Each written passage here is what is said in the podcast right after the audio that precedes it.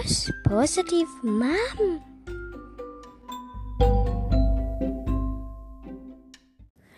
นิทานเรื่อง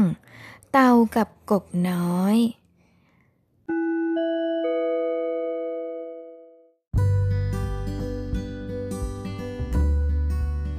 ในป่าลึกแห่งหนึ่ง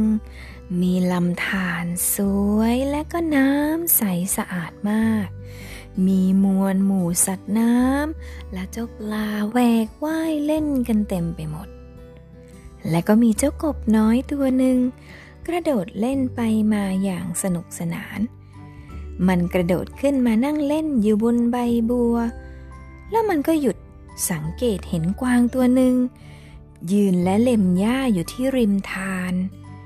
มันจึงเอ่ยกับท่านเต่าว่า ลุงเต่าจ๊ะ ฉันอยากจะเกิดเป็นกวางจริงๆเลยอะจ้ะลุงเต่าดูสิ กวางนั้นน่ะ เป็นสัตว์ที่มีเขาสวยงามจริง ๆ นะ ลุงเต่าว่าไหม ลุงเต่าได้ฟังเช่นนั้น ก็เอ่ยขึ้นว่า เป็นกบอย่างเจ้าก็ดีแล้วทำไมถึงอยากจะเป็นกวางด้วยเล่ะเจ้ากบน้อย จึงเอ่ยไปอย่างไม่พอใจว่า โห ใครจะโง่เหมือนท่านล่ะ พอใจในกระดองแข็งๆของตัวเองเช่นเนี้ย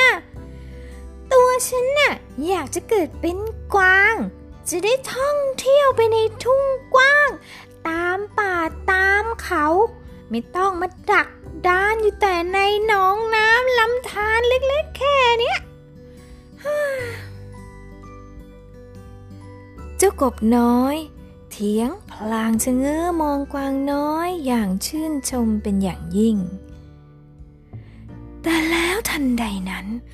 ก็มีสิงโตตัวใหญ่ กระโจนเข้าใส่เจ้ากวางน้อยอย่างรวดเร็ว และแล้วเจ้ากวางผู้งดงาม ก็กลายเป็นเหยื่ออันโอชะ ของสิงโตเจ้าป่า ต่อหน้าต่อตาเจ้ากบน้อย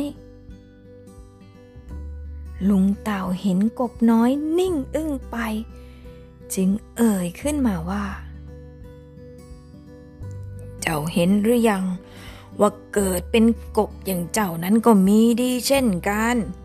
เพราะว่าถึงยังไง พวกสิงโตและว่าสัตว์ใหญ่ ๆ ทั้งหลายก็คงไม่มาจับกบน้อยอย่างเจ้า หรือว่าจับเต่าอย่างข้ากินเป็นอาหารหรอกนะ ว่าแล้ว ลุงเต่าก็เดินจากเจ้ากบน้อยปล่อยให้เจ้ากบน้อย ได้คิดและสำนึกเอง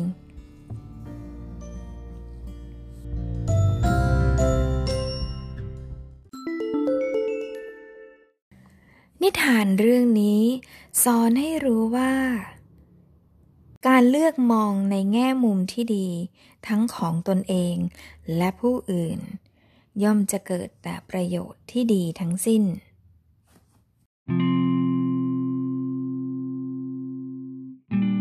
หนูหนูละคะ อยากจะเป็นกบ หรืออยากจะเป็นเต่า หรืออยากจะเป็นกวางดีเอ่ย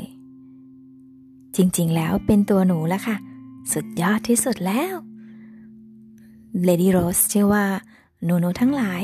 มีความกล้าหาญแล้วก็เก่งกล้าในตัวเองอยู่แล้ว เพียงแต่ว่า